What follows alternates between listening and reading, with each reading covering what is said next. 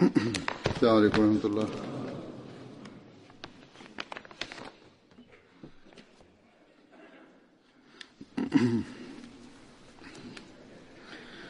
أشهد أن لا إله إلا الله وحده لا شريك له وأشهد أن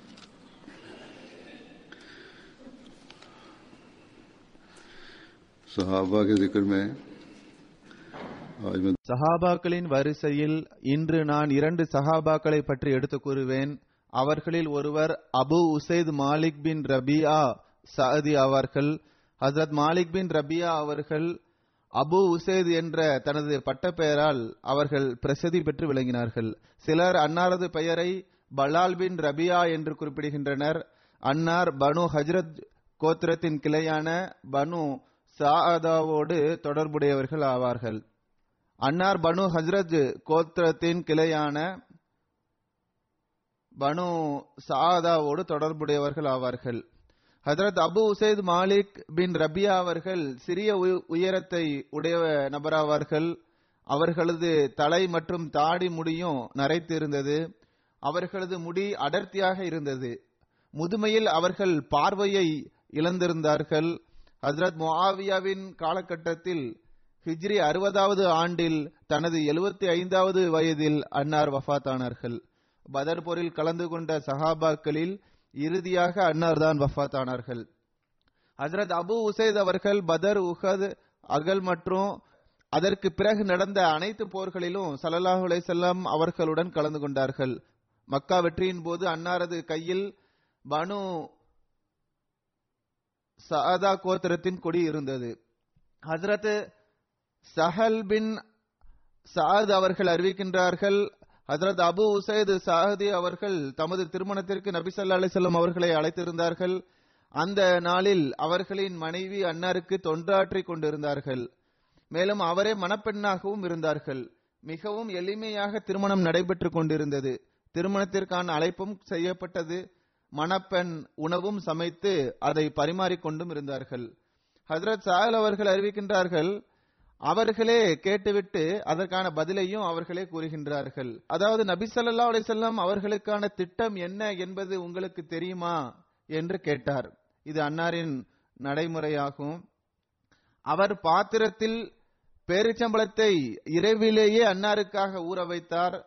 அன்னார் உணவு உண்ட பிறகு அதன் சர்பத்தை அன்னாருக்கு பருக கொடுத்தார்கள் என்று கூறுகின்றார்கள். அதன் நபி ஸல்லல்லாஹு அலிசல்லாம் அவர்களிடத்தில் ஒரு சந்தர்ப்பத்தில் சில கைதிகள் வந்தனர். அவர்களில் ஒரு பெண்மணி அழுவதை அன்னார் கண்டார்கள். அன்னார் அந்த பெண்மணியிடம் எதற்காக நீங்கள் அழுகின்றீர்கள்? என்று வினவினார்கள். அதற்கு அந்த பெண் ஒருவர் பனு உபைசிடம் எனது மகனை விற்று என்னையும் எனது குழந்தையையும் பிரித்து விட்டார் என்று கூறினார். நபி சல்லா அலிசல்லாம் அவர்கள் கைதியின் எஜமானரை அழைத்தார்கள். அழைத்த போது அவர் அபு உசைது சாது என்பது தெரிய வந்தது. அன்னார் அவர்களிடம் நீங்கள் இவரையும் இவரது மகனையும் பிரித்து விட்டீர்களா என்று வினவினார்கள். அதற்கு அவர் அந்த குழந்தை நடக்க இயலாததாக இருந்தது. இந்த பெண்ணோ அக்குழந்தையை தூக்குவதற்கு ஆற்றல் இல்லாதவராக இருந்தார். எனவேதான் நான் அக்குழந்தையை பனு உபைசியிடம் விட்டுவிட்டேன் என்று கூறினார்கள். அதற்கு நபி ஸல்லல்லாஹு அவர்கள் நீங்களே சென்று அந்த குழந்தையை பெற்று வாருங்கள் என்று கூறினார்கள். எனவே அபு உசைத் அவர்கள் சென்று அந்த குழந்தையை திரும்ப பெற்று கொண்டு வந்தார்கள். அவ்வாறு அந்த குழந்தை தாயிடம் ஒப்படைத்தார்கள். அதற்கு நபி ஸல்லல்லாஹு அவர்கள் கூறினார்கள் அவளிடம் ஆற்றல் இருந்தாலும் ஆற்றல் இல்லாவிட்டாலும் குழந்தையின் காரணமாக தாய்க்கு துன்பம் கொடுக்க கூடாது. அவர் கைதியாகவோ அல்லது அடிமையாகவோ இருந்தாலும் சரியே என்று கூறினார்கள். அது நபி ஸல்லல்லாஹு அலைஹி வஸல்லம் அவர்கள் ஒருமுறை ஒட்டகம் மற்றும் குதிரை ஆகியவற்றிற்கு ஓட்டப்பந்தயத்தை நடத்தினார்கள். அது நபி சல்லா அலிஸ்லாம் அவர்களது ஒட்டகத்தில் ஹசரத் பிலால் அவர்கள் சவாரி செய்தார்கள். எல்லா ஒட்டகத்தையும் அது முந்தி சென்று விட்டது. அவ்வாறே அன்னாரது ஒரு குதிரையும் இருந்தது. அன்னார் குதிரைகளுக்கிடையே ஓட்டப்பந்தயத்தை நடத்தினார்கள். அந்த குதிரையில் ஹசரத் சாது சாதி அவர்கள் சவாரி செய்தார்கள். அந்த குதிரையும் எல்லா குதிரைகளையும் பின்னுக்கு தள்ளி முந்தி சென்றது. ஹசரத் சால் அவர்கள் கூறுகின்றார்கள் ஹசரத் அபு உசைத் அலி அல்லாஹு தலா அன்ஹு அவர்களுக்கு முன்சீர் பின் அபு உசைத் அவர்கள் மகனாக பிறந்தபோது அவரை நபிசல்லா அலிசல்லாம் அவர்களிடத்தில் கொண்டு வந்தார்கள். அன்னார குழந்தையை மடியில் அமர வைத்தார்கள். அப்போது ஹசரத் அபு உசைத் அவர்களும் அங்கு அமர்ந்திருந்தார்கள். இதற்கிடையில் நபிசல்லா அலிசல்லாம் அவர்கள் வேறொரு பணியில் மூழ்கிவிட்டார்கள். அப்போது மக்கள் முன்சிர் அவர்களை அன்னாரது மடியிலிருந்து எடுத்துக்கொண்டு சென்று விட்டார்கள். நபிசல்லா அலிசல்லாம் அவர்கள் அந்த பணியை முடித்த பிறகு குழந்தை எங்கே என்று வினவினார்கள். அதற்கு அபு உசேது அல்லாஹ்வின் தூதரே நாங்கள் அவனை வீட்டிற்கு அனுப்பிவிட்டோம் என்று கூறினார். அதற்கு அன்னார் அவனுக்கு என்ன பெயர் வைத்துள்ளீர்கள் என்று வினவினார்கள்.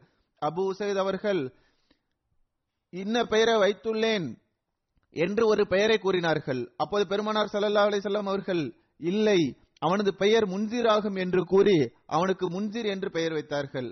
நபிசல்லா ஸல்லல்லாஹு அவர்கள் அந்த குழந்தையின் பெயரை முன்சிர் என்று வைத்ததற்கு காரணத்தை கூறும்போது அபு உசைத் அவர்களின் சிறிய தந்தையின் மகனின் பெயர் முன்சிர் பின் அமர் ஆகும்.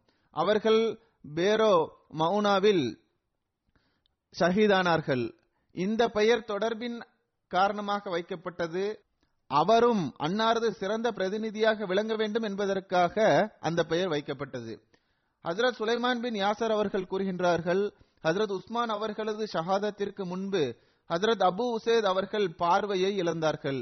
கண்கள் பாதிப்படைந்தன. அன்னார் இவ்வாறு கூறி வந்தார்கள் அல்லாஹுக்கு நன்றி. அந்த இறைவன் நபி சல்லா அலைஹி அவர்களது அருளுக்குரிய காலத்தில் எனக்கு பார்வையை வழங்கியிருந்தான். மேலும் அந்த அனைத்து அருட்களையும் நான் பார்த்தேன். ஆனால் எப்போது அல்லாஹ் மக்களை சோதனையில் போட நினைத்தானோ அப்போது நான் இந்த தீய நிலைமைகளை பார்க்கக்கூடாது என்பதற்காக எனது பார்வை பறிபோய்விட்டது என்று கூறினார்கள். ஹசரத் உஸ்மான் பின் உபேதுல்லா ஹசரத் சாத் பின் அபி வக்காஸ் அவர்களால் விடுதலை செய்யப்பட்ட அடிமையாக இருந்தவர்கள் ஆவார்கள். அன்னார் கூறுகின்றார்கள் நான் ஹசரத் இப்னு உமர் அபு ஹுரேரா ஹசரத் அபு கத்தாதா ஹசரத் அபு உசேத் சாதி ஆகியோரை பார்த்துள்ளேன். இவர்கள் எங்களை கடந்து செல்வார்கள். அப்போது நாங்கள் மதரசாவில் இருப்போம். அப்போது நாங்கள் உபேர் என்ற நறுமணத்தை உணர்ந்தோம். இது குங்குமப்பூ மற்றும் சில பொருட்களை கொண்டு தயாரிக்கப்படுகின்ற ஒரு நறுமண பொருளாகும்.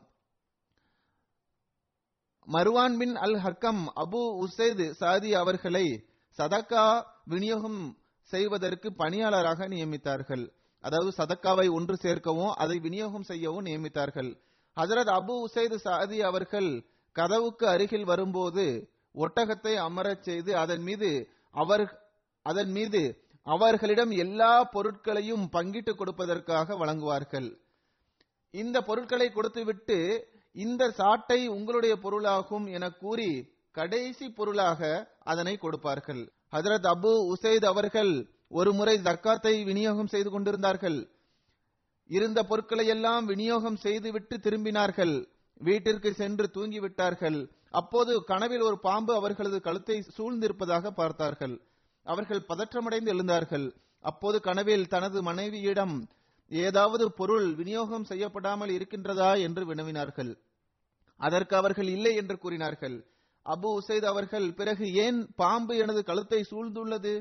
ஏதாவது இருக்கின்றதா என்று பாருங்கள் என்று வினவினார்கள். அவர்கள் பார்த்தபோது ஒட்டகத்தை கட்டக்கூடிய ஒரு கயிறு இருக்கின்றது என்று கூறினார்கள். எனவே அபு உசைத் அவர்கள் அந்த கயிற்றையும் திரும்ப கொடுத்து விட்டார்கள். அல்லாஹ் இந்த சஹாபாக்களை இரையச்சத்தின் நுட்பமான வழிகளை கடைபிடிக்க செய்து அமானிதங்களை செலுத்துவது தொடர்பான உயர்தரமான முன்மாதிரிகளை நிலைநாட்ட விரும்பினான். இதன் விளைவாகவே கனவுகளிலும் கூட இவர்களுக்கு வழிகாட்டப்பட்டது. அம்மாரா பின் வசியா தனது தந்தைக்குரிய விஷயத்தை கூறுகின்றார்கள். சில இளைஞர்கள் அபு உசைத் அவர்களிடம் அன்சார்கள் தொடர்பாக நபிசல்லா அலிசல்லாம் அவர்கள் கூறிய மேன்மைகள் தொடர்பாக கேட்டறிந்தார்கள். அதற்கு அவர்கள் கூறினார்கள் நான் நபிசல்லா அலிசல்லாம் அவர்கள் கூற கேட்டுள்ளேன் அதாவது அன்சார்களின் கோத்திரத்தை சார்ந்தவர்களில் மிகவும் சிறந்தவர்கள் பனு நஜ்ஜாராவை சார்ந்தவர்கள் ஆவர். அடுத்து பனு அப்துல் அசல் அடுத்து பனு ஹாரிஸ் பின் ஹஜ்ரஜ் பிறகு பனு சாதா ஆகும். அன்சார்களின் அனைத்து வீடுகளிலும் அருட்கள் இருக்கின்றன என்று சல்லல்லா அலிசல்லாம் அவர்கள் கூறினார்கள். அதற்கு பனு உசைத் அவர்கள் நான் உண்மையை தவிர வேறு எதையாவது ஏற்றுக்கொள்பவனாக இருந்தால் பனு சாதாவின் ஏதாவது ஒரு குடும்பத்திலிருந்து ஆரம்பித்திருப்பேன் என்று கூறினார்கள். ஹஜரத் முஸ்லிமோத் அலி அல்லாஹு தாலானு அவர்கள் ஓரிடத்தில் வரலாறு தொடர்பாக கூறியுள்ளார்கள். அதாவது அரபு நாடு வெற்றி கொள்ளப்பட்ட போது மேலும் இஸ்லாம் பரவ ஆரம்பித்த போது கிந்தா கோத்திரத்தை சார்ந்த அஸ்மா அல்லது மேமா என்ற பெயருடைய ஒரு பெண்மணியின் சகோதரரான லுக்மான் என்பவர் தமது சமுதாயத்தின் பிரதிநிதியாக நபி சல்லா அலைஹி அவர்களிடத்தில் வந்தார். அந்த சந்தர்ப்பத்தில் அவர் தனது சகோதரியின் திருமணத்தை நபி ஸல்லல்லாஹு அவர்கள் செய்ய வேண்டும் என்றும் விரும்பினார். அன்னாரிடமும் அதை பற்றி கூறினார். அதாவது எனது சகோதரிக்கு இதற்கு முன்பு எனது உறவினர்களுடன் திருமணம் நடைபெற்றுவிட்டது இப்போது விதவையாக இருக்கின்றார். அவர் மிகவும் அழகாகவும் திருமணத்திற்கு தகுதியானவரும் ஆவார். நீங்கள் அவளுடன் திருமணம் செய்து கொள்ளுங்கள் என்று அவர் கூறினார். நபி ஸல்லல்லாஹு அவர்கள் அரபு கோத்திரங்களின் ஒற்றுமையை கருத்தில் கொண்டு அவரது கூற்றை ஏற்றுக்கொண்டார்கள். மேலும் பன்னெண்டு அவுக்கிய அளவு வெள்ளியை மகராக நிர்ணயித்து நிக்காகவும் நடைபெறும் என்று அன்னார் கூறினார்கள். அதற்கு அவர் நாங்கள் கண்ணியமிக்க மற்றும் செல்வமிக்க மக்களாவோம். இந்த மெஹர் மிகவும் குறைவாகும் என்று கூறினார். அதற்கு அன்னார் நான் எனது எந்த மனைவிக்கும் அல்லது பெண்ணிற்கும் இதைவிட அதிகமாக மெஹர் தொகையை நிர்ணயித்ததில்லை என்று கூறினார்கள். அதற்கு அவர் சம்மதம் என்று தெரிவித்தார். பிறகு நிக்காகு நடைபெற்றது. பிறகு அவர் ரபி சல்லாஹ் அலிசல்லாம் அவர்களிடம் எவரையாவது அனுப்பி உங்களது மனைவியை அழைத்து வரச் செய்யுங்கள் என்று கூறினார். நபி சல்லா அலிசல்லாம் அவர்கள் இப்பணிக்காக அபு உசைத் அவர்களை நியமித்தார்கள். அவர்கள் சென்றார்கள். ஜோனியா அன்னாரை தமது வீட்டிற்கு அழைத்தார்கள். அப்போது அபு உசைத் அவர்கள் நபி சல்லா அலிசல்லாம் அவர்களின் மனைவிமார்களுக்கு பர்தாவிற்கான கட்டளை அருளப்பட்டு விட்டது என்று கூறினார்கள். அதற்கு மேலும் வழிகாட்டலை அவர்கள் கேட்டறிந்தார்கள். அதற்கேற்ப அன்னாரும் மேலும் பல வழிகாட்டல்களையும் தெரிவித்தார்கள். இவ்வாறு ஒட்டகத்தில் அமர்த்தியவாறு அவரை மதினா அழைத்து வந்தார்கள். பேரிச்சம் மரம் அருகே இருந்த ஒரு வீட்டிற்கு அருகே அன்னாரை இறக்கினார்கள்.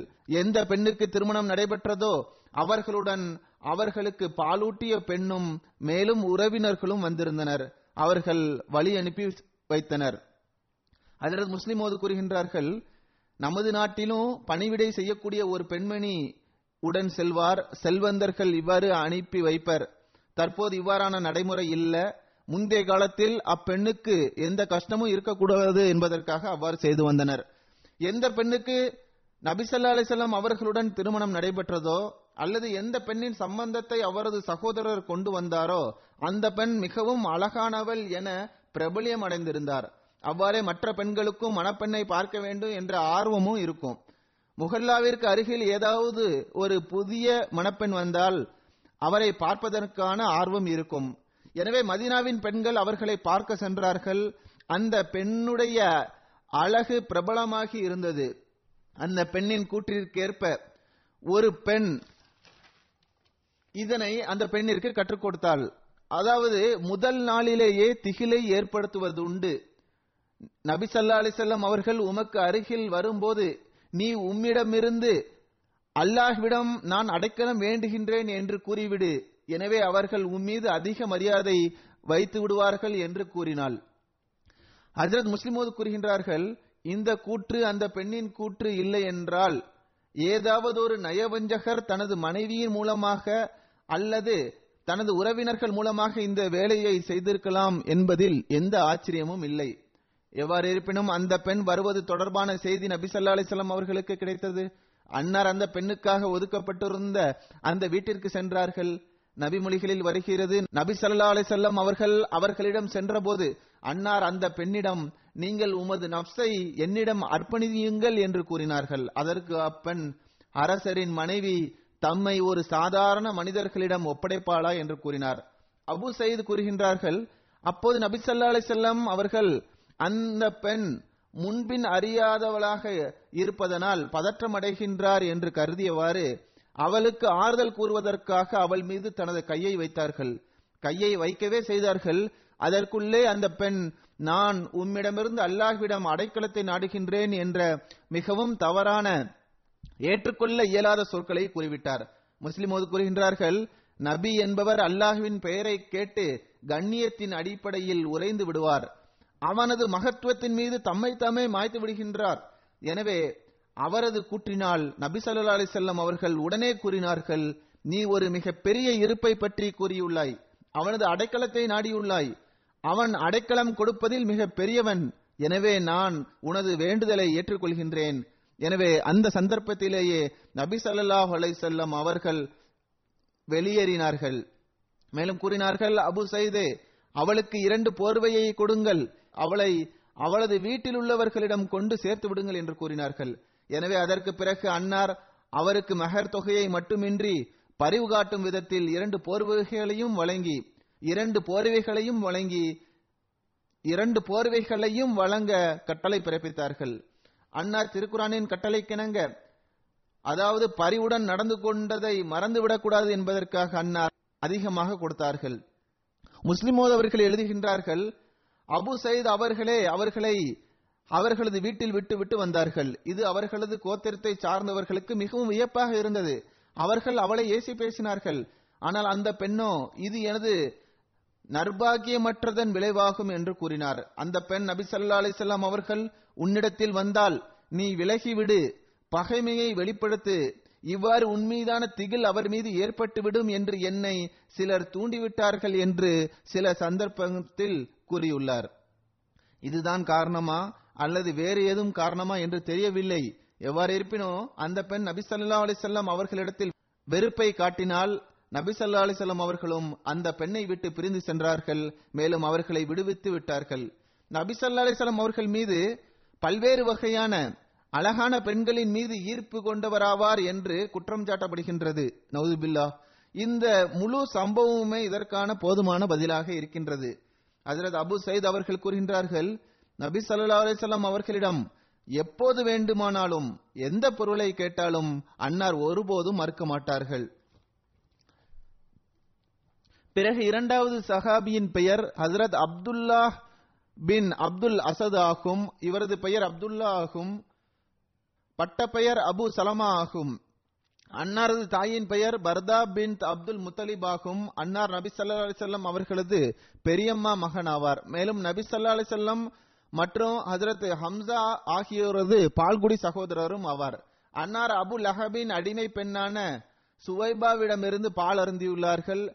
ஹசரத் உம்முல் மோமினின் உம்மே சல்மா அவர்கள் முதலில் அன்னாரை திருமணம் செய்திருந்தார்கள். சீரத் காத்தமுன் நபீன் என்ற நூலில் ஹஜரத் மிர்தா பஷீர் அஹமது சாப் அவர்கள் இது தொடர்பாக எழுதியுள்ளார்கள். அபு சலமா பின் அப்துல் அசத் நபி சல்லா அலிசல்லாம் அவர்களின் பால்குடி சகோதரர் ஆவார்கள். அவர்கள் பனு மஹூமை சார்ந்தவர்களாவர் அவர்களது மரணத்தினால் அன்னாரது விதவை மனைவியான உம்மே சலமா அவர்களுடன் நபி சல்லா அலிசல்லாம் அவர்களது திருமணம் நடைபெற்றது. ஹசரத் அப்துல்லா பின் அப்துல் அசத் அவர்கள் இஸ்லாத்தை ஆரம்பத்திலேயே ஏற்றுக்கொண்ட மனிதர்களில் ஒருவர் அவர்கள். இப்னு இஸ்ஹாக்கின் கூற்றின் அடிப்படையில் அன்னார் முதல் பத்து நபருக்கு பிறகு இஸ்லாத்தை ஏற்றவராவார்கள் அதாவது ஆரம்ப கால முஸ்லிம்களை சார்ந்தவர் ஆவார்கள். ஒரு அறிவிப்பில் வருகிறது ஹசரத் அபு உபாதா பின் ஹாரிஸ் ஹசரத் உம்மே சல்மா பின் அப்துல் அசத் ஹசரத் அர்கம் பின் அபு அர்கம் மற்றும் யர்சத் மற்றும் ஹசரத் உஸ்மான் பின் மக்சூம் நபி சல்லா அலிஸ்லாம் அவர்களிடத்தில் வந்தார்கள். நபி சல்லா அலிஸ்லாம் அவர்கள் அவர்களுக்கு இஸ்லாத்தை ஏற்றுக்கொள்ளும்படி அழைப்பு விடுத்தார்கள். மேலும் திருக்குரானை படித்து காட்டினார்கள். இதன் மூலமாக அவர்கள் இஸ்லாத்தை தழுவினார்கள். மேலும் நபி சல்லா அலிஸ்லாம் அவர்கள் நேர்வழியிலும் உண்மையிலும் நிலை பெற்றுள்ளார்கள் என்று அவர்கள் சாட்சி பகன்றார்கள். ஹசரத் அப்துல்லா பின் அப்துல் அசத் அவர்கள் தனது மனைவியான ஹசரத் உம்மே சலமா அவர்களுடன் முதல் ஹிஜ்ரத்தான ஹப்ஷாவில் உடன் இருந்தார்கள். ஹப்ஷாவிற்கு அதாவது அபிசீனியாவிற்கு மக்கா திரும்பி வந்த பிறகு மதினா ஹிஜ்ரத் செய்தார்கள். சீரத் ஹாத்தமு நபீன் என்ற நூலில் இவர்களது ஹப்சா இவர்களது அபிசீனியா ஹிஜ்ரத் தொடர்பான குறிப்பு இருக்கின்றது. முஸ்லிம்களுக்கு இழைக்கப்பட்ட கொடுமைகள் உச்சகட்டத்தை எட்டியது. குறைஷிகள் துக்கம் இழைப்பதில் முன்னேறிக் கொண்டே சென்றனர். அப்போது நபி சல்லா அலிஸ்லாம் அவர்கள் முஸ்லிம்களிடம் அபிசீனியாவிற்கு ஹிஜ்ரத் செய்யுமாறு கூறினார்கள். மேலும் அபிசீனியா அரசர் நீதியையும் நேர்மையும் விரும்பக்கூடியவர் என்றும் கூறினார்கள். மேலும் அவரது ஆட்சியில் எவர் மீதும் அநீதி இழைக்கப்படாது என்றும் கூறினார்கள். ஹப்ஷா நாட்டை ஆங்கிலத்தில் எத்தோபியா அல்லது அபிசீனியா என்று அழைக்கப்படுகின்றது. ஆப்பிரிக்காவின் வடகிழக்கு பகுதியில் அது அமைந்துள்ளது. பிராந்திய அமைப்பின் அடிப்படையில் தென் அரேபியாவிற்கு முற்றிலும் எதிரே அமைந்துள்ளது. மேலும் ரெட்ஷிக்கும் இதற்கும் இடையில எந்த நாடும் கிடையாது. அந்த காலத்தில் அபிசீனியாவில் ஒரு வலுவான கிறிஸ்தவ அரசாங்கம் அமைந்திருந்தது. அங்குள்ள அரசர் நஜாசி என்று அழைக்கப்பட்டார். இன்னும் சொல்வதென்றால் இன்று வரை அங்குள்ள ஆட்சியாளர்கள் இதே பெயரினால் தான் அழைக்கப்படுகின்றனர். ஹசரத் மிர்சா பஷீர் அஹமத் சாப் அவர்கள் எழுதுகின்றார்கள் ஹப்ஷாவுடன் அரபு நாட்டிற்கு வணிக தொடர்பு இருந்தது. எந்த நாட்டை பற்றி கூறப்படுகின்றதோ அந்த நாளில் ஹப்ஷாவின் தலைமையகம் அக்சூமாக இருந்தது. தற்போதுள்ள அத்வா நகருக்கு மிகவும் அருகில் அது இருக்கின்றது. தற்போது வரை அது ஒரு புகழ்பெற்ற நகரமாகவே இருந்து வருகின்றது. அக்சூம் அன்றைய நாட்களில் ஒரு வலிமை மிக்க ஆற்றலை பெற்றிருந்த அரசாங்கத்தின் தலைமையகமாக இருந்தது. அந்த நேரத்தில் இருந்த நஜ்ஜாஷியின் உண்மையான பெயர் அஸ்அமா ஆகும் அவர் நீதியை நிலைநாட்டக்கூடிய அரசராக விளங்கினார். எவ்வாறு இருப்பினும் முஸ்லிம்களுக்கு இழைக்கப்பட்ட துன்பங்கள் அதன் உச்சத்தை அடைந்த போது நபிசல்லா அலிசல்லாம் அவர்கள் யாரெல்லாம் ஹப்ஷாவிற்கு ஹிஜ்ரத் செய்ய இயலுமோ அவர்கள் செல்லுங்கள் என்று கூறினார்கள். எனவே அன்னார் கூறியதற்கிணங்க நபித்துவத்தின் ஐந்தாவது வருடத்தின் ரஜப் மாதத்தில் பதினோரு ஆண்கள் நான்கு பெண்கள் ஹப்ஷாவிற்கு ஹிஜ்ரத் செய்தனர். அவர்களில் புகழ்பெற்ற நபர்களின் பெயர் இதுவாகும். உஸ்மான் பின் அஃபான் மேலும் அவர்களது மனைவியான ரக்கியா பின் ரசூல்லா சல்லா அலிசல்லாம் அப்துல் ரஹ்மான் பின் அவுஃப் ஜுபேர் பின் அல் அவாம் அபு ஹுசைஃபா பின் மசூன் மஸ்அப் பின் உமேர் அபு சல்மா பின் அப்துல் அசத் மற்றும் அவர்களது மனைவியான ஹசரத் உம்மே சல்மா ஆகியோர் ஆவார்கள்.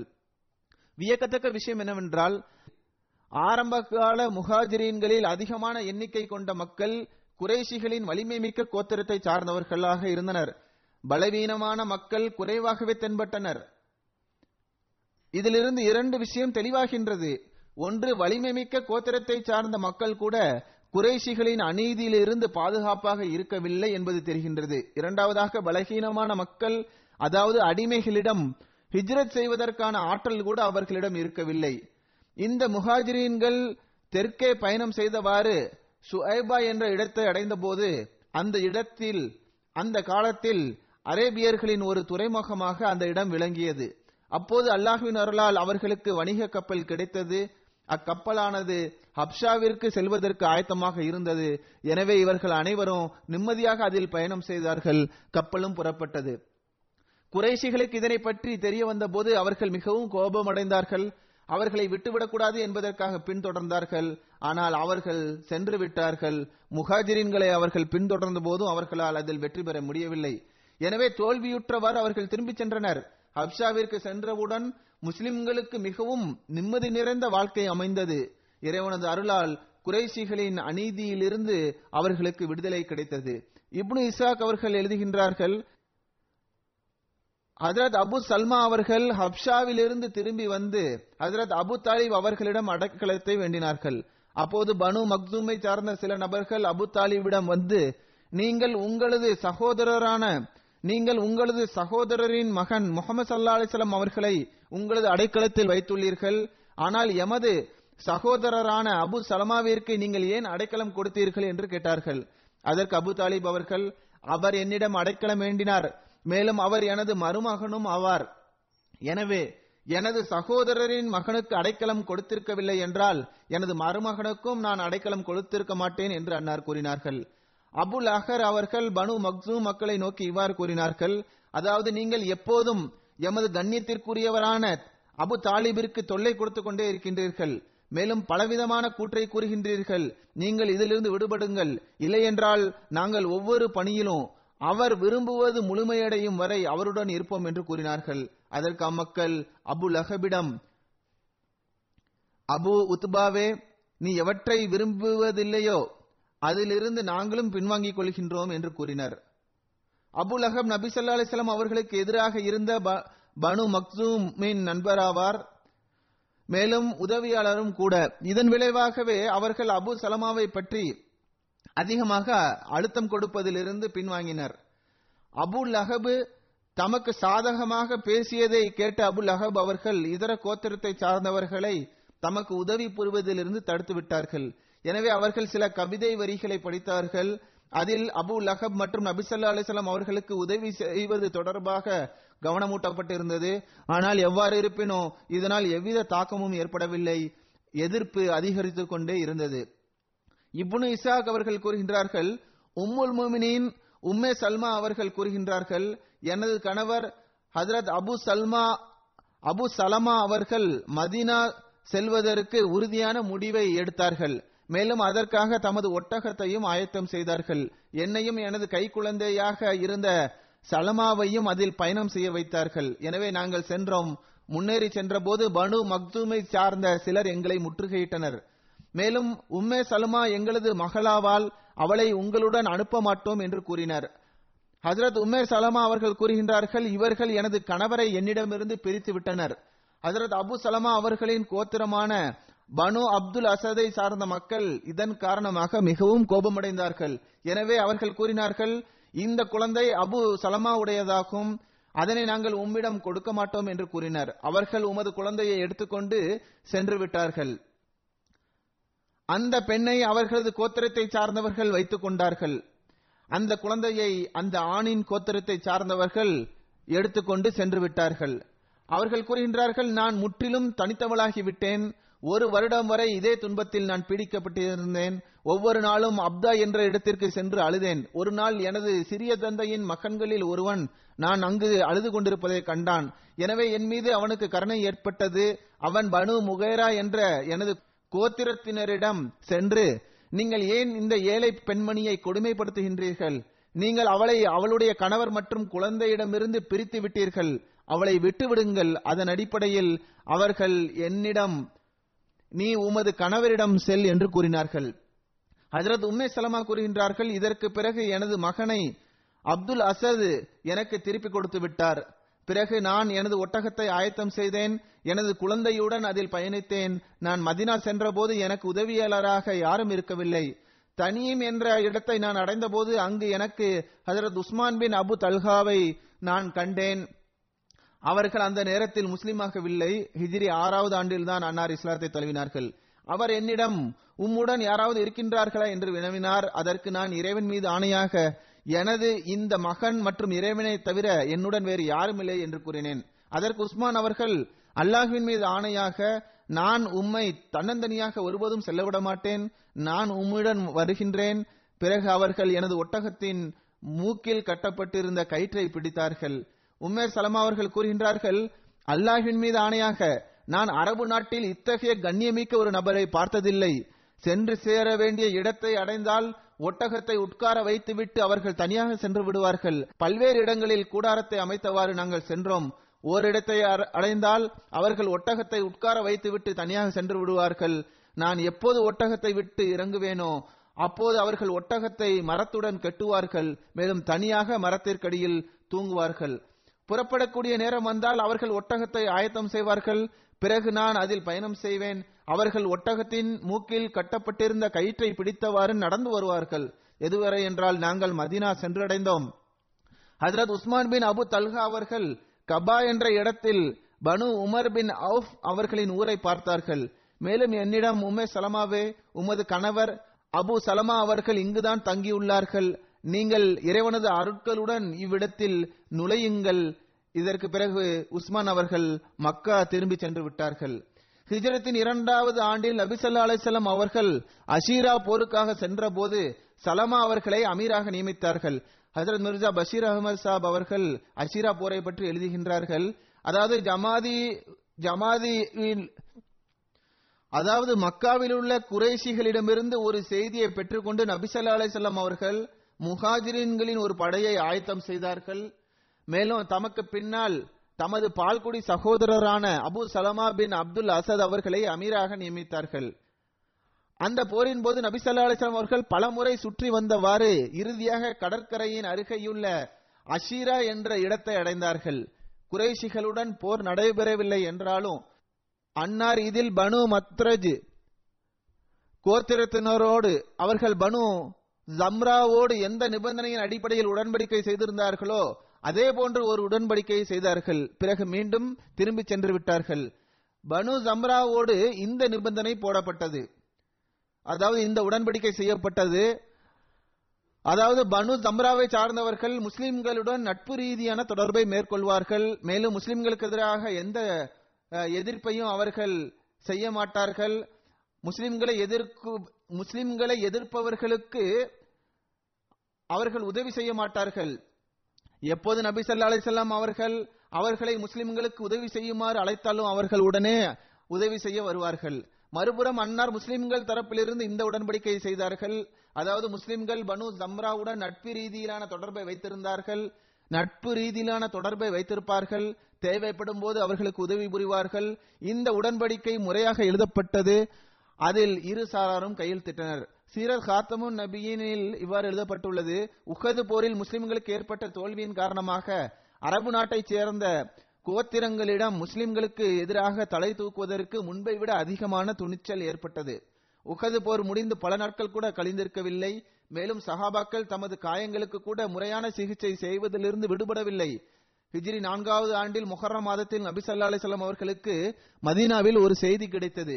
அதாவது அசத் கோத்திரத்தை சார்ந்த தலைவரான தல்ஹா பின் ஹவேலத் மற்றும் அவருடைய சகோதரரான சல்மா பின் ஹவேலத் ஆகிய இருவரும் தமது பகுதி மக்களை நபி அவர்களுக்கு எதிராக போர் செய்வதற்கு ஆயத்தப்படுத்துகின்றார் என்ற செய்தி கிடைத்தது. இந்த செய்தி கிடைத்த உடனேயே அன்னார் தனது நாட்டின் சூழ்நிலைக்கேற்ப இப்படிப்பட்ட செய்திகளின் அபாயத்தை அன்னார் நன்றாகவே உணர்ந்திருந்தார்கள்.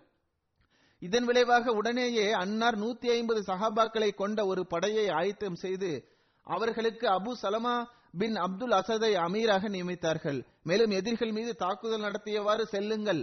மேலும் பனு அசது தமது சூழ்ச்சிகளை நிறைவேற்றுவதற்கு முன்பாகவே அவர்களை சிதறடித்து விடுமாறு அவர்களுக்கு கட்டளையும் பிறப்பித்திருந்தார்கள். அபு சலமா அவர்கள் விரைவாகவும் மௌனமாகவும் முன்னேறி சென்று அரபு நாட்டில் உள்ள கத்தன் என்ற இடத்திலிருந்த பனு அசதை அடைந்தார்கள். அவர்களை முற்றுகையிட்டார்கள். ஆனால் எவ்வித போரும் நடைபெறவில்லை. மாறாக பனு அசதை சார்ந்த மக்கள் முஸ்லிம்களை கண்டவுடன் இங்கும் அங்கும் சிதறிவிட்டனர். மேலும் அபு சலமா அவர்கள் சில நாட்களுக்கு பிறகு மதீனா வந்தடைந்தார்கள். இந்த பயணத்தில் கடுமையான முயற்சிகளை மேற்கொண்டதனால் அபு சலமா அவர்களுக்கு உகது போர்க்களத்தில் ஏற்கனவே ஏற்பட்டிருந்த காயமும் குணமாகவில்லை. சிகிச்சை செய்த போதிலும் அது சரியாகாமலேயே இருந்தது. எனவே இந்த நோயின் காரணமாகவே அன்னார் களப்பற்ற மற்றும் பழைய சஹாபியாக நபி அவர்களது பால்குடி சகோதரராகவும் விளங்கிய அந்த சஹாபி இந்த நோயின் காரணமாகவே மரணமடைந்தார்கள். அன்னார் அல் எசிரா கிணற்றின் தண்ணீரினால் குளிப்பாட்டப்பட்டார்கள். அந்த கிணறானது ஆலியா என்ற இடத்தில் பனு உமையா பின் சயீத் என்பவரின் கட்டுப்பாட்டில் இருந்தது. இந்த கிணற்றின் பெயர் அறியாமை காலகட்டத்தில் அல் அபீர் என்று இருந்தது. நபிசல்லா ஸல்லல்லாஹு அவர்கள் அதனை மாற்றி அல் எசீர் என்று பெயர் வைத்தார்கள். ஹசரத் அபு சலமா அவர்கள் மதீனாவில் நல்லடக்கம் செய்யப்பட்டார்கள். ஹசரத் அபு சலமா அவர்கள் மரணமடைந்த போது அன்னாரது திறந்த கண்களை நபிசல்லா ஸல்லல்லாஹு அவர்கள் மூடினார்கள். அவர்களது மரணத்திற்கு பிறகு அன்னார் இவ்வாறு துவார் செய்தார்கள். அல்லாஹ்வே அபு சலமாவுக்கு பாவ மன்னிப்பை வழங்குவாயாக. நேர்வழி பெற்ற மக்களில் அவருடைய அந்தஸ்தை உயர்த்துவாயாக. அவருக்கு பின்னால் அவர் விட்டு சென்றவர்களுக்கு நீயே பிரதிநிதியாக இருப்பாயாக. எல்லா உலகங்களின் இறைவனே அவரையும் எங்களையும் மன்னிப்பாயாக என்று அன்னார் துவா செய்தார்கள். ஒரு அறிவிப்பில் வருகிறது ஹசரத் அபு சலமா அவர்கள் மரண தருவாயில் இருந்த போது இவ்வாறு துவா செய்தார்கள். என்னுடைய இறைவா எனது குடும்பத்தில் எனது பிரதிநிதியாக சிறந்த மனிதரை நீ உருவாக்குவாயாக என்று துவா செய்தார்கள். மேலும் அன்னாரது இந்த துவாவும் ஏற்றுக்கொள்ளப்பட்டது. நபி சல்லா அலிஸ்லாம் அவர்கள் ஹசரத் உம்மே சலமாவை திருமணம் செய்தார்கள். ஹசரத் உம்மே சலமா அவர்களின் மகன் கூறுகின்றார் ஹசரத் அபு சலமா ஹசரத் உம்மே சல்மா அவர்களிடம் வந்தார்கள். மேலும் கூறினார்கள் நான் நபி சல்லா அலிசல்லாம் அவர்களிடமிருந்து இந்த கூற்றை கேட்டுள்ளேன். அன்னார் கூறினார்கள் எந்த நபருக்கு ஏதாவது துன்பம் ஏற்பட்டாலும் அவர் இன்னால் இல்லாஹி வ இன்னா இலகி ராஜீவன் என்று கூறிவிட்டு அல்லாஹ்வே நான் இந்த துன்பத்திற்கு பகரமாக உன்னிடமே அதற்குரிய கூலியை வேண்டுகின்றேன்.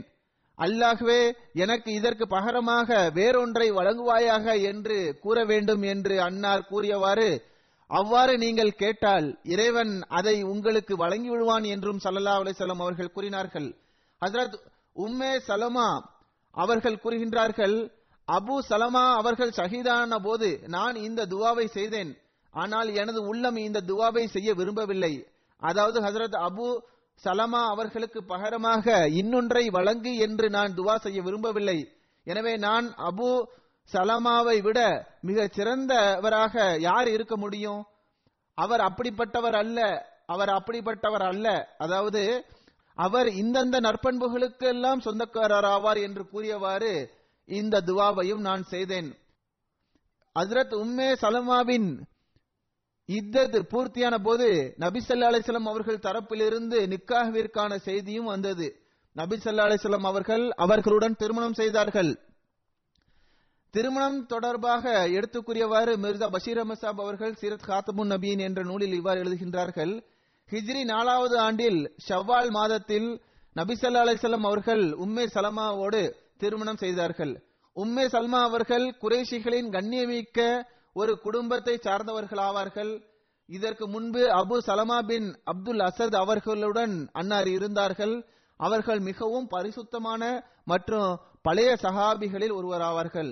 மேலும் அன்னார் எந்த ஆண்டில் மரணம் அடைந்தார்களோ அப்போதுதான் இத்தது தொடர்பான கட்டளையும் அல்லாஹின் புறமிருந்து அருளப்பட்டது.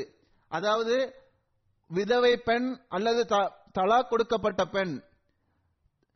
இந்த யுத்தத்திற்குரிய இந்த நாட்களை கழிப்பது மிகவும் அவசியமாகும். அந்த நாட்களை கழிப்பதற்கு முன்பாக அந்த பெண் திருமணம் செய்ய முடியாது. எனவே அன்னார் வஃபாத்தான போது உம்மே சலமா அவர்கள் இந்த யுத்தத்திற்கான அந்த கால அளவையும் நாட்களையும் கழித்தார்கள். மேலும் உம்மே சலமா அவர்கள் மிகவும் புரியும் திறன் கொண்ட திறமை வாய்ந்த பெண்மணியாகவும் விளங்கினார்கள். எனவே ஹசரத் அபூபக்கர் அவர்கள் அன்னாரை மணமுடிக்க விரும்பினார்கள். ஆனால் உம்மே சல்மா அவர்கள் அதனை நிராகரித்து விட்டார்கள். இறுதியாக நபி சல்லா அலிசல்லாம் அவர்கள் அவரை திருமணம் செய்ய எண்ணினார்கள்.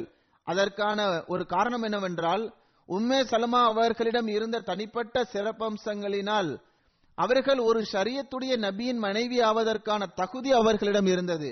அது மட்டுமின்றி அவர்கள் ஒரு உயர்ந்த மற்றும் பழைய சஹாபியின் விதவை மனைவியாகவும் அவர்கள் இருந்தார்கள். மேலும் குழந்தைகளும் அவர்களுக்கு இருந்தன. இதன் விளைவாக அவர்களுக்கு ஒரு சிறப்பான ஏற்பாடும் செய்வது அவசியமாக இருந்தது. அது மட்டுமல்லாமல் அபு சலமா பின் அப்துல் அசத் நபி ஸல்லல்லாஹு அலைஹி அவர்களது பால்குடி சகோதரர் ஆவார் இதன் விளைவாக நபி ஸல்லல்லாஹு அலைஹி அவர்களுக்கு அவர்களது குடும்பத்தை பற்றிய குறிப்பான கவனம் இருந்து வந்தது. எவ்வாறு இருப்பினும் நபி ஸல்லல்லாஹு அவர்கள் உம்மே சல்மாவிற்கு திருமணத்திற்கான தூது செய்தியை அனுப்பினார்கள். முதலில் உம்மே சல்மா அவர்கள் தமது சில தனிப்பட்ட காரணங்களினால் யோசித்தார்கள். மேலும் எனது வயது இப்போது மிகவும் அதிகமாகிவிட்டது. நான் குழந்தையை பெற்றெடுப்பதற்கு தகுதியற்றவளாக ஆகிவிட்டேன் என்ற காரணத்தையும் அவர்கள் கூறினார்கள்.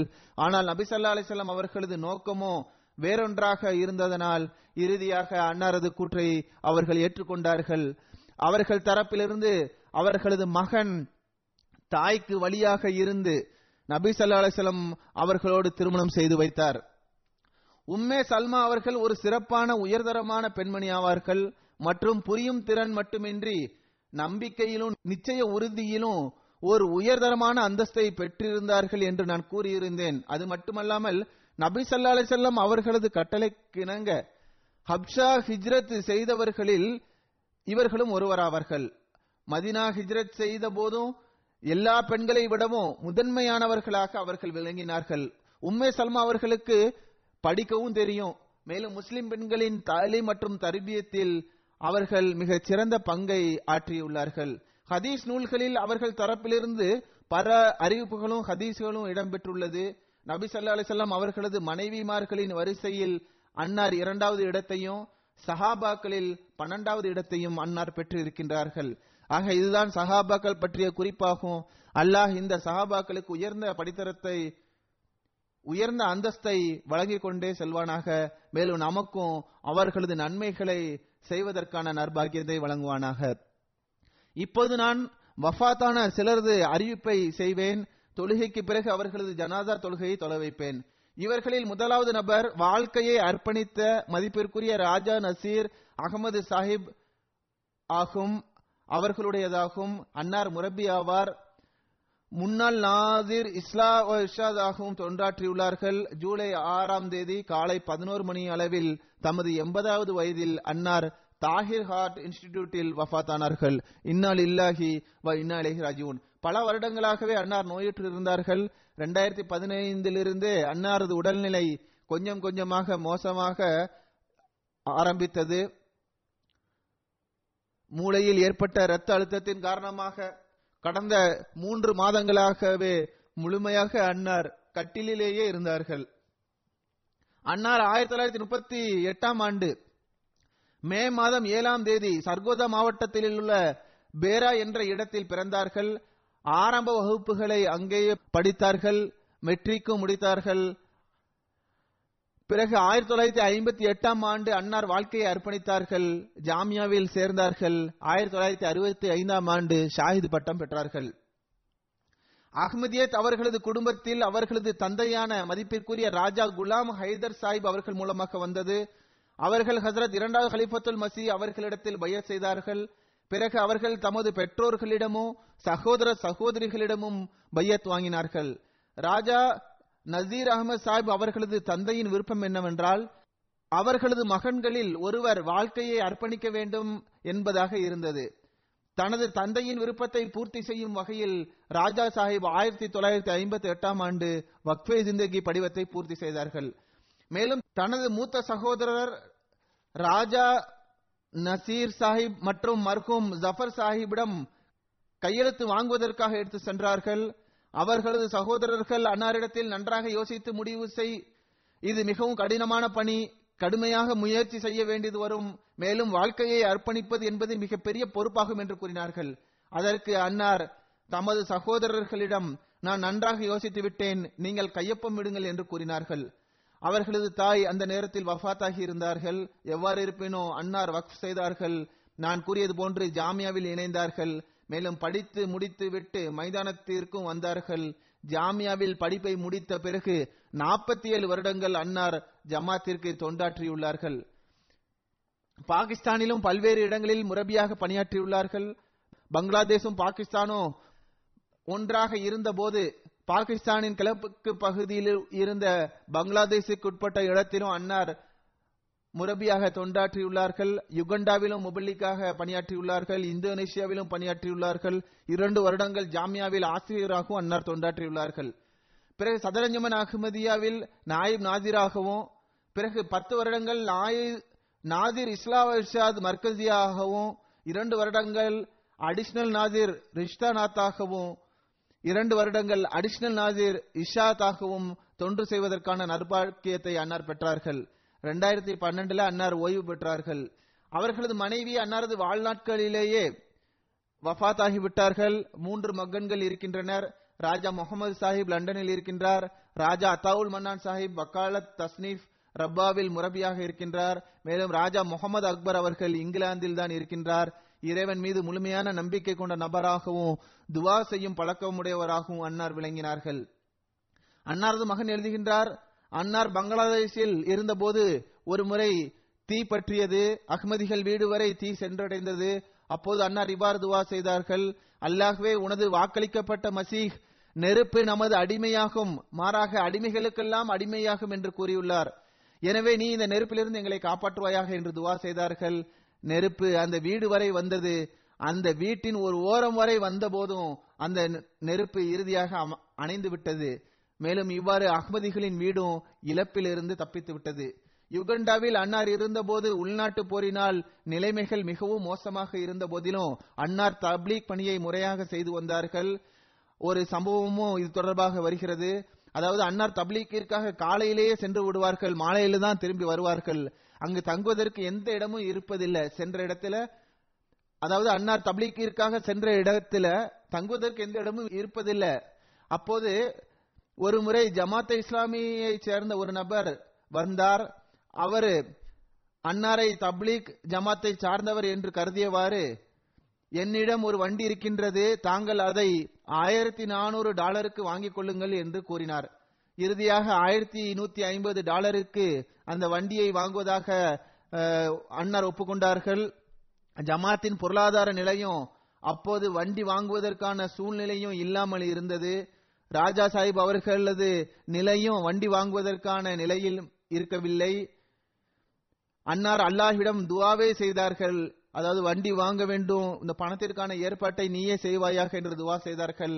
அந்த துவாவும் கூட அன்னார் இதனால் தான் செய்தார்கள். அதாவது அந்த வண்டியில தனது அடுப்பையும் கட்டிலையும் வைத்துக்கொண்டு நான் தப்லீக்கிற்காக செல்ல வேண்டும் என்பதே அன்னாரது விருப்பமாக இருந்தது.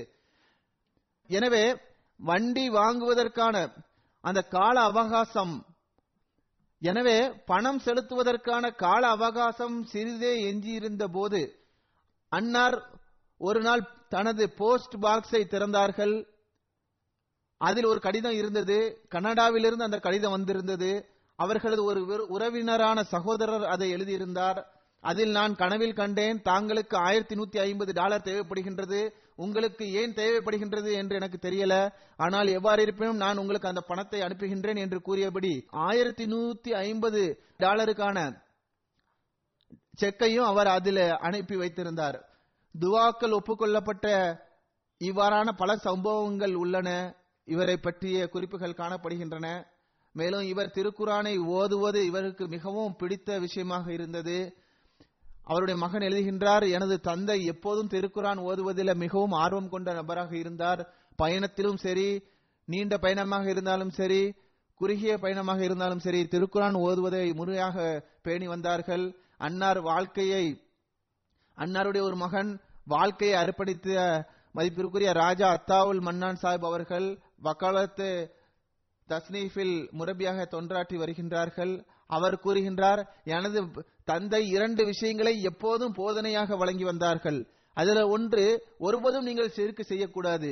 இரண்டாவது விஷயம் எல்லா நிலைமையிலும் அஹ்மதியா ஹிலாஃபத்தோடு ஒன்று இருக்க வேண்டும் என்று அவர்கள் வலியுறுத்தி வந்தார்கள். மேலும் அவர்களும் இந்த இரண்டு விஷயத்தின்படி தனது வாழ்க்கையில் அவர்கள் கடைபிடித்து வந்தார்கள். மேலும் அவருடைய ஒரு சகோதரர் கூறும்போது பெற்றோருக்கு எவ்வாறு அவர்கள் கட்டுப்பட்டு நடந்தார்கள்? என்று கூறுகின்றார்கள். அதாவது என்னுடைய தாய் ஒரு விஷயத்தை பலமுறை அன்னாரிடம் எடுத்து கூறினாலும் எப்போதெல்லாம் அதை கூறினாலும் அவர்கள் அந்த விஷயத்தை தான் முதல் தடவை கேட்பது போன்று மிகவும் கவனமாகவே கேட்பார்கள். ஒருபோதும் நீங்கள் இந்த விஷயத்தை இதற்கு முன்னால் கூறிவிட்டீர்கள் என்று ஒருபோதும் கூறியது கிடையாது என்று கூறுகின்றார்கள். அவர்களுடைய மருமகளும் அவர்களை பற்றி எழுதியுள்ளார்கள். அதாவது பதினெட்டு வருடங்களாக எனது மாமனார் வீட்டில அவர்கள் எனக்கு மிகவும் கண்ணியமும் வழங்கி வந்துள்ளார்கள். அன்போடு என்னோட நடந்து கொள்வார்கள் என்று அவர்கள் எழுதியுள்ளார்கள். மேலும் கூறுகின்றார்கள் இவர்கள் அல்லாஹ் மற்றும் அவரது ரசூல் மற்றும் வாக்களிக்கப்பட்ட மசி அலி இஸ்லாம் அவர்கள் மீதும் மற்றும் ஹலிஃபாக்கள் மீது அளப்பற்ற அன்பை வெளிப்படுத்தக்கூடியவர்களாக விளங்கினார்கள். ஹிலாஃபத்தோடு இவர்களுக்கு தனிப்பட்ட மற்றும் களப்பற்ற அன்பு அவர்களிடம் இருந்தது. இவர்களது இன்னொரு சிறப்பம்சம் என்னன்னா ஒவ்வொரு மாதமும் அவர்கள் திருக்குறானை ஓதி முடித்து வந்தார்கள். அவர்களது உறவினர்களும் கூட அவர்களை பற்றி எழுதும்போது அவர்களது தேவைகளை அல்லாஹ் எவ்வாறு பூர்த்தி செய்து வந்தான் என்பதை நாங்கள் பார்த்துள்ளோம். மேலும் அவர்களது துவா எவ்வாறு வியக்கத்தக்க முறையில் ஏற்றுக்கொள்ளப்பட்டுள்ளது என்பதை நாங்கள் கண்டுள்ளோம் என்று அவர்களது உறவினர்கள் கூட எழுதியுள்ளனர். எவ்வாறு இருப்பினோ ஹிலாஃபத்தோடு அவர்களுக்கு இருந்த தொடர்பானது ஒரு முன்மாதிரியாகும். அவர்களை பற்றி இவ்வாறும் கூறலாம். அதாவது உயிர் நாடி எவ்வாறு செயல்படுகின்றதோ அவ்வாறே அவர் ஹிலாஃபத்தோடு ஒன்று இருந்தார். அவரது உடலும் உயிரும் ஹிலாஃபத்தோடு தொடர்பு வைத்திருப்பதாகவே இருந்தது. பாகிஸ்தானில் என்னை ஹசரத் நான்காவது ஹலிஃபத்துல் மசி அவர்கள் நாதிராளாவாக நியமித்த போது அந்த சந்தர்ப்பத்தில் கட்டுப்படுதலின் ஒரு உயர்தர முன்மாதிரியை நான் அவர்களிடம் கண்டேன். அது கட்டுப்படுவதற்கான காரணமும் கூட அவர் ஹலிஃபத்துல் மசி அவர்களால் நியமிக்கப்பட்டவர் அவர்களின் பிரதிநிதியாக இருக்கின்றார். எனவே அவர்களுக்கு கட்டுப்பட்டு நடக்க வேண்டும் என்று கூறி அவர்கள் கட்டுப்பட்டு வந்தார்கள். எவ்வாறு இருப்பினும் அவர் கட்டுப்பட்டு நடப்பதில் ஒரு முன்மாதிரியாகவே திகழ்ந்தார்கள். அவ்வாறானவர்கள் மிக குறைவாகவே உலகத்தில் தென்படுகின்றனர். அல்லாஹ் அவர்கள் மீது கருணை காட்டுவானாக. அவர்களது சந்ததிகளுக்கும் அவர்கள் விட்டுச் சென்ற நன்மைகளை தொடரச் செய்வதற்கான நற்பேற்றை வழங்குவானாக. பல்வேறு நற்பண்புகளுக்கு உரிமை படைத்தவராவார். ஏழைகளின் தேவைகளை கருத்தில் கொள்பவர். எந்த முரபிகள் அவர்களுடன் தொண்டாற்றியுள்ளார்களோ அந்த முறைமைகளின் தேவைகளை கருத்தில் கொள்பவர் மேலும் அதனை முழுமை செய்வதற்கு முயற்சி செய்யக்கூடியவராவார். அதிகமான முரபிகள் எனக்கும் அவர்கள் தொடர்பாக எழுதியுள்ளனர். இது மட்டுமின்றி இரண்டு ஷஹீதுகளின் ஜனாசா தொழுகையும் தொலை வைப்பேன். ஜமாத்தின் காரணமாக இந்த ஷஹாதத் நடைபெறவில்லை என்றாலும் இவர்களது இரண்டு கடைகளில் கொள்ளைக்காரர்கள் திருட முற்பட்ட போது இந்த ஷஹாதத் சம்பவம் நிகழ்ந்துள்ளது. கொள்ளைக்காரர்கள் கொள்ளையர்கள் இவர்களை சுட்டு ஷஹீதாக்கி விட்டார்கள். அவர்களில் ஒருவர் மெஹபூப் சாஹிப் அவர்களின் மகனான ஷஹீத் முபீன் அகமது சாஹிப் அவர்கள் இரண்டாவது நபர் லியாக்கத் அலி சாஹிப் அவர்களின் மகனான முகமது ஜஃபருல்லா சாஹிப் ஆவார்கள். அறிக்கை அறிக்கையின் அடிப்படையில் ஜூலை ஏழு இரண்டாயிரத்தி பதினெட்டு அன்று ஏறக்குறைய மதிய மூணு மணி அளவில் கராச்சியில் உள்ள வேடா சோக் என்ற இடத்தில் கொள்ளையர்கள் முபீன் அகமது சாஹிப் அவர்களையும் முகமது ஜஃபருல்லா சாஹிப் மற்றும் முகமது நசருல்லா சாஹிப் ஆகிய மூன்று அஹ்மதி குத்தாம்களின் மீது துப்பாக்கி சூடு நடத்தினார்கள். அவர்களில் முபீன் அகமது சாஹிப் மற்றும் ஜஃபருல்லா சாஹிப் அவர்கள் ஷஹீதானார்கள். இவர்களது இவர்கள் எலக்ட்ரானிக்ஸ் கடை நடத்தி வந்தார்கள். அந்த கடையில தான் இந்த ஃபயரிங் சம்பவம் நடந்துள்ளது. அந்த இருவரும் அங்கு ஷஹீதானார்கள்.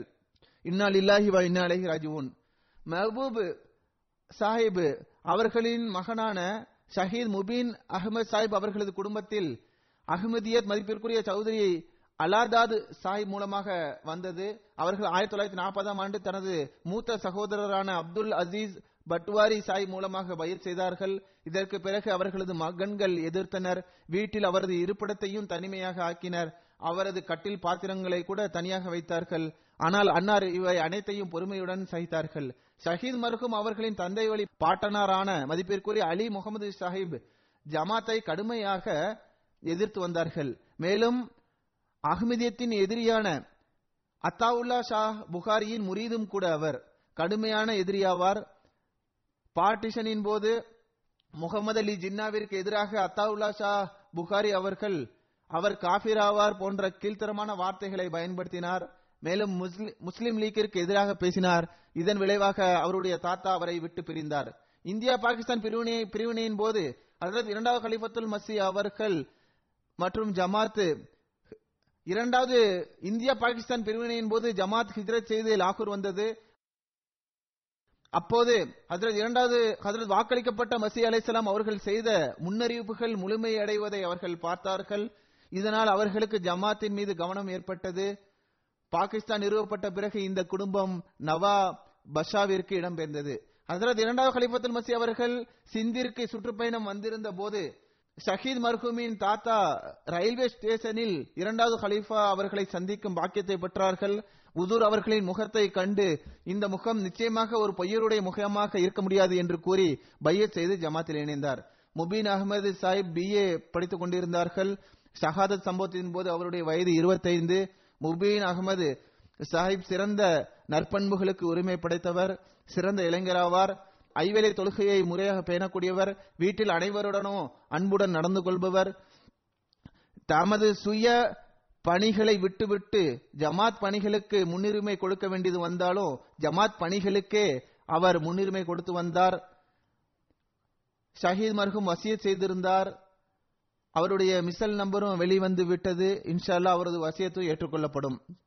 அது மட்டுமல்லாமல் இவர் தனக்கு பின்னால் அன்னாரது குடும்பத்தில் அவர்களுடைய தந்தை மதிப்பிற்குரிய மெஹபூப் அஹ்மத் சாஹிப் தாயார் மதிப்பிற்குரிய அம்மத்துல் ஹஃபீல் பேகம் சாஹிபா மட்டுமின்றி இருபத்தி மூணு வயது முபீனா மெஹபூப் பதினாறு வயது மிக்க கன்சா மெஹபூப் என்ற இரு சகோதரிகளையும் அமீன் அகமது என்ற பதிமூணு வயதுடைய சகோதரரும் அன்னாருக்கு பின்னால் இருக்கின்றார்கள். இரண்டாவது ஷஹாதத்து லியாக்கத் அலி சாஹிப் அவர்களது மகனான ஷஹீத் மதிப்பிற்குரிய ஜஃபருல்லா சாஹிப் அவர்களுடையதாகவும் அவர்களுக்கு மூன்று குண்டுகள் பட்டது. அறுவை சிகிச்சை நடைபெற்றது. அவர்களது இரண்டு சிறுநீரகத்திலும் கடுமையான காயங்கள் ஏற்பட்டன. முதல் அறுவை சிகிச்சை நல்ல முறையில் முடிந்தது. ஆனால் மீண்டும் உடல்நிலை மோசமானதன் காரணமாக இன்னொரு அறுவை சிகிச்சை செய்யலாம் என்று டாக்டர்கள் முடிவெடுத்தனர். ஆனால் அறுவை சிகிச்சை நடைபெறுவதற்கு முந்தைய நாள் இரவிலேயே அன்னார் மரணமடைந்து விட்டார்கள். இந்நாள் இல்லாஹி வ ராஜீவன் ஷஹீத் மர்ஹூமின் குடும்பத்தில் அன்னாரது தந்தை வழி பாட்டனாரான குர்தாஸ்பூர் மாவட்டத்தை சார்ந்த குலாம் தீன் சாஹிப் அவர்கள் மூலமாக அஹ்மதியத் உருவானது. அன்னார் ஹசரத் வாக்களிக்கப்பட்ட மசி அலிஸ்லாம் அவர்களின் சஹாபியான மதிப்பிற்குரிய அப்துல் அசீஸ் பட்வாரியின் தோட்டத்தில் பணியாற்றி வந்தார்கள். அன்னார் ஒரு நாள் அவர்களுடன் காதியான் சென்றார்கள்.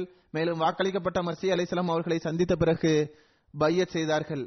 ஷஹீத் ஜஃபருல்லா சாஹிப் அவர்கள் ஆயிரத்தி தொள்ளாயிரத்தி தொண்ணூத்தி மூணாம் ஆண்டு கராச்சியில் பிறந்தார்கள். சிரித்த முகத்துடன் எப்போதும் காணப்படுவார்கள். அவர்களுடைய உதட்டில் எப்போதும் சிரிப்பு தென்படும். மருகும் ஜமாத் பணிகளில் எப்போதும் போட்டி போட்டு கொண்டு பங்கெடுப்பார்கள். ஹுத்தாமுல் அஹ்மதியாவின் பணியை அன்னார் செய்வார் ஹுத்தாமுல் அஹ்மதியாவில் அன்னார் பணியை செய்து வந்தார்கள். அன்னார் வசிய செய்திருந்தார்கள். ஷஹாதத்தின் போது அன்னாரது வயது 25 ஆகும் அவர்களது குடும்பத்தில் அவர்களது தந்தை லியாக்கத் அலி சாஹிப் அவர்களும் தாயாரான நசீரா பேகம் சாஹிபா மற்றும் ஐந்து சகோதரர்கள் இருக்கின்றனர். முப்பத்தி மூணு வயதை உடைய வஜாஹத் முப்பத்தி ஒரு வயதை உடைய மன்சூர் அகமது இருபத்தெட்டு வயதை உடைய முஸ்தன்சிர் இருபத்தேழு வயதை உடைய ஷஜாஹ் அஹ்மது மற்றும் இருபத்தி நாலு வயதை உடைய ஹாஃபிஸ் முகமது நஸ்ருல்லா சாஹிப் ஆகியோர் அன்னாருக்கு சகோதரர்களாக இருக்கின்றனர். இந்த சந்தர்ப்பத்தில் காயமடைந்த மூன்றாவது நபரான ஹாஃபிஸ் நசருல்லா சாஹிப் அன்னாரது சகோதரரே ஆவார். அவருக்கு அறுவை சிகிச்சை நடைபெற்றுள்ளது. மருத்துவமனையில் சிகிச்சை செய்யப்பட்டு வருகின்றது. அல்லாஹ் அவர்களுக்கும் முழுமையான உடல்நலத்தை வழங்குவானாக. மேலும் இந்த மர்ஹூம்களின் அந்தஸ்தை உயர்த்துவானாக. மேலும் அவர்களது குடும்பத்தை சார்ந்தவர்களுக்கு பொறுமையையும் தைரியத்தையும் வழங்குவானாக.